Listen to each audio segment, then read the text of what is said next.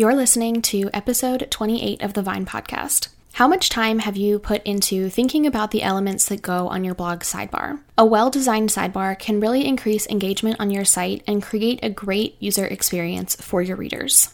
In this episode, we'll dive into what elements should be part of your sidebar so that you can make the most out of this space on your blog.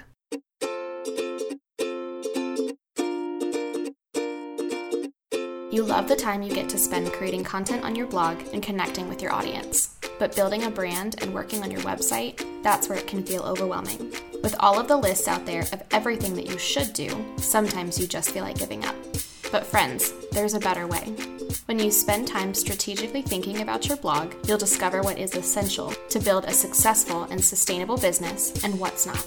I'm your host, Madison Wetherill, a WordPress web designer and branding strategist for food bloggers. I'm here to help you think strategically about the brand you're building, connect with your ideal audience, and ultimately convert them into raving fans, the ones who actually make your recipes, interact with you, and make this whole food blogging journey worth it. It's time to design a business you love and remember why you started a blog in the first place.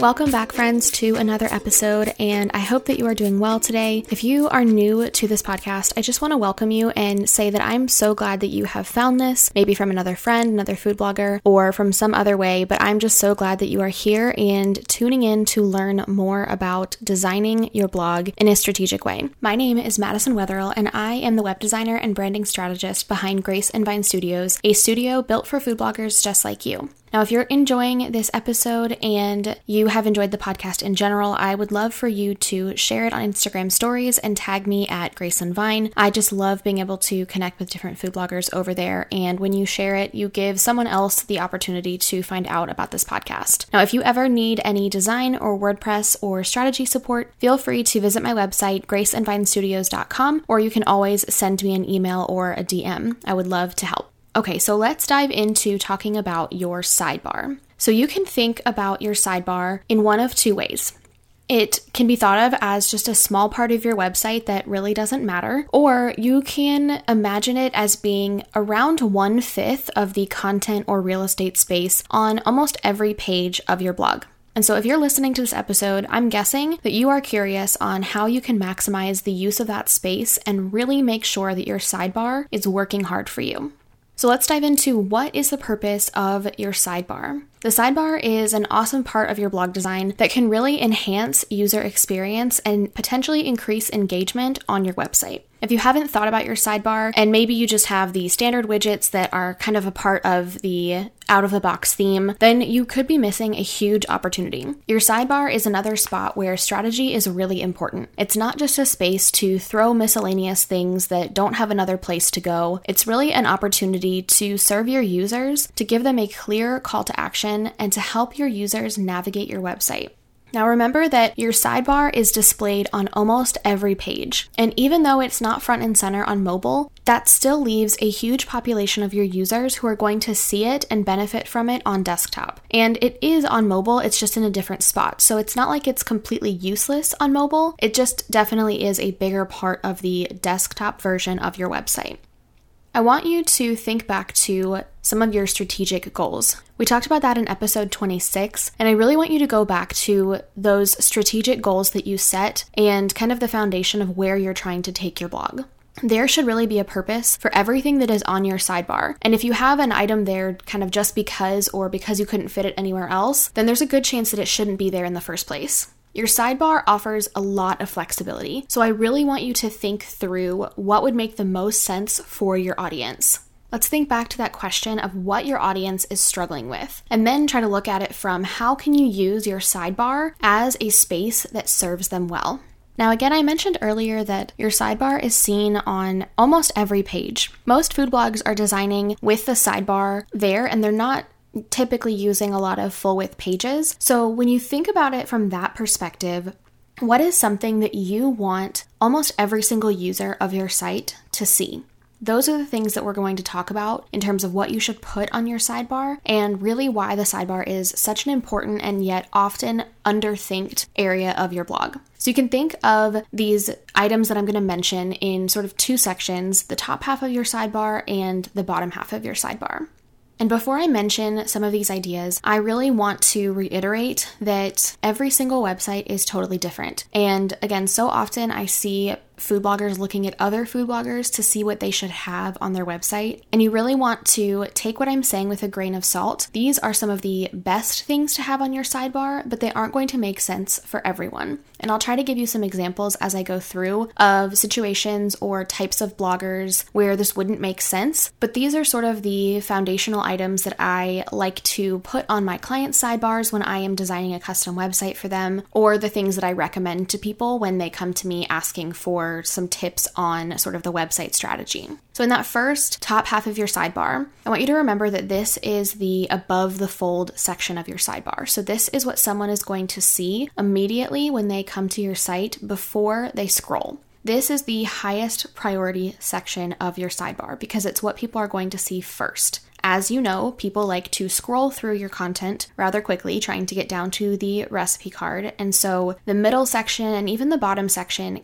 are going to be a little less important because they might be more missed. This first section is going to be something that they will always see, regardless of if they use the jump to recipe button or scroll to the bottom of your recipe card. In the top half of your sidebar, you want to make sure that you have a search bar. I cannot even tell you how many times I have seen sites miss this, and I think it's getting a lot better over the last couple of years, but there have been so many times where I cannot find a sidebar on a food blog, and therefore I can't use the website to find what I am looking for. This obviously creates a horrible user experience for your readers. And especially if this is a new reader, it's really going to turn them away from your site, and most likely they won't even bother scrolling to any other section of your website if they can't find a search bar when they're looking for one. Now, whenever I talk about search bars, I always have to mention and make a little bit of a disclaimer that this should not be the only place that you have a search bar. If your sidebar is the only place that you have a search bar on your site, when someone comes to your site on mobile, they're not going to be able to use that because it's all the way at the bottom of your page. So it is definitely really important to have a search bar as part of your sidebar. However, don't make that the only place that you have it on your website because it won't be able to be used on the mobile version of your site. The next next part of your sidebar should be an image of you with a one to two sentence bio.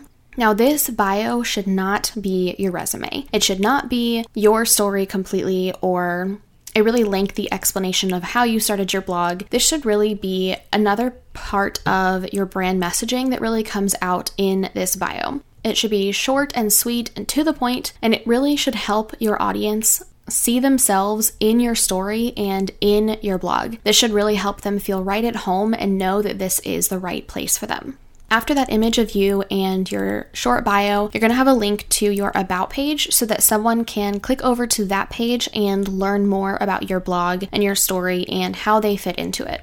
The next section is going to be social media links. Now, this is one of those areas that doesn't always make sense for every blog, but for the most part, people are using some form of social media. And so, this is a great spot to put those links so that people can follow you on different social media channels. I think this is a much better way to showcase those profiles than using your sidebar as an extension of those platforms and showing your feed from every single social media network that you are active on. Having those social media follow icons right there in your sidebar will help people who want to follow you on social media find those easily. Now, when you are choosing which ones to include, make sure that you're only including the ones that you are active on and really trying to grow. If you have not posted on Twitter in three years, then don't bother putting that on those social media links. But if you're active on Facebook and Pinterest and Instagram, then include those there. This is also a great spot to put an icon for your contact information so you can put your email address right in there or even link that icon to your contact page if you are using a really well done contact form.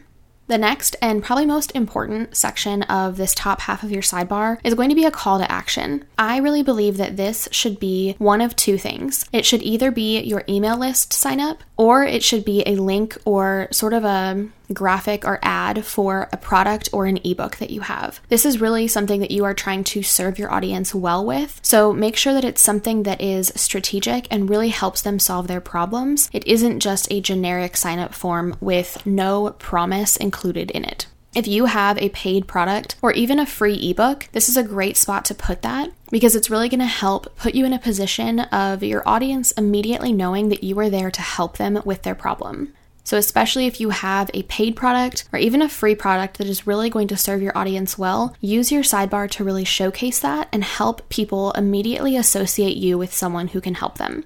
Moving on to the bottom half of your sidebar, and this is not content that is irrelevant or worthless to put here. I just order this sort of by the importance of what I want to make sure that someone sees. And you can usually fit those first four things above the fold if you are using a more tightly spaced design. And so this bottom half is going to be things that are still important, but if someone doesn't see them when they first go to your site, it's totally okay. So you're going to include relevant content in the bottom half of your sidebar. So this could be things like linking to your most popular posts, which I mentioned in last week's episode about designing your homepage but you want to make sure that these are static links and not links that you're changing very often. I'm not going to go too in depth into the SEO implications for that, but just know that you want this to be something that sticks around for a good while. You don't want to be changing it on a monthly basis. However, underneath of those popular posts, you can have a section where you display posts from a specific category or really highlight seasonal content or content that you might want to change out every once in a while without having it be the static popular posts on every page. Now, this is one of those scenarios that is going to depend on the blog, and if you are using ads, you might not want to have all of this content on your sidebar because you want a shorter sidebar for a higher RPM on your ads. And so you really have to take what I'm saying with a grain of salt and compare it to those goals that you have and decide if th- having all of this content on your sidebar makes the most sense. You might decide that you only want to have popular posts and not other posts displaying from a specific category, or maybe you're not working on growing your email list and you don't have a product right now, and that's okay. You don't have to use that space for that email sign up form. You can prioritize something else that is more important to you and your goals right now. So, really think back to those goals. And as you are thinking about these different options of elements to have on your sidebar, weigh the pros and cons of each of them and really figure out if it makes sense to include it. And if you're not sure, you can always test it out too. There are a lot of really great tools for testing things on your site and things like heat maps where you can figure out if people are really clicking on those elements. And if not, then it's really simple to just remove them. I've had a lot of people that have dug into those heat mapping tools and have found that things that they figured everyone was clicking on, in fact, nobody was clicking on. Or sometimes the opposite was true when we were redesigning their website. They found out that there was some buttons that were being used heavily and so we made sure to keep those when we revised their website. If you think back to the strategic goals that you set a few episodes ago, you can really ask yourself if these elements are going to help you achieve those goals or if they're going to get in the way of them. For example, are you missing out on a connection with your audience by taking out your about image or the bio on your sidebar? Are you missing out on conversions by not having an email sign up form? If your goal is to connect with your audience, then you better have something on your sidebar for connection. If your goal is to make money, then you better have something to make money. It doesn't necessarily have have to be an affiliate link or a spammy looking banner ad that isn't going to convert well, but maybe you prioritize a shorter sidebar because of wanting to have those higher RPMs on your sidebar. Or maybe you really highlight an affiliate product that you know your users really love and you use all the time. If your goal is to help your audience find more content that is relevant to them, then using category banners, displaying popular or seasonal content, or showing them another way to browse your content is really important to include on your sidebar. I hope that this episode has given you a few things to think about when it comes to designing your sidebar. I think this is an area that so often just gets overlooked or becomes a, an area to dump extra widgets or elements into when you don't know where else to put them. But when you think about the fact that your sidebar is being seen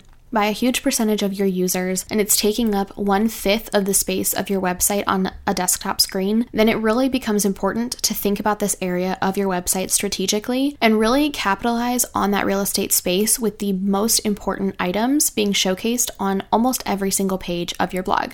In next week's episode, we're going to be diving into the recipe index page of your blog, and I'm really excited for you to hear not only how important this page is, but also different ways that you can design it, regardless of what theme you're using or how your website is set up. I'm going to give you ways for all kinds of different themes and just really give you a strategic way to think about this page and make sure that you are optimizing it the best way for your users. So until then, I will talk to you guys soon, and I hope that you are hanging in there and really taking some extra time to dive into some of these strategy pieces of your blog and really try to make more of an impact with your audience and connect with them more. Thank you so much for listening to today's episode. If you enjoyed it, I would love for you to screenshot it and share it with a friend. You can tag me on Instagram stories at Grace and Vine. For the show notes for this episode, head to thevinepodcast.com. Talk soon.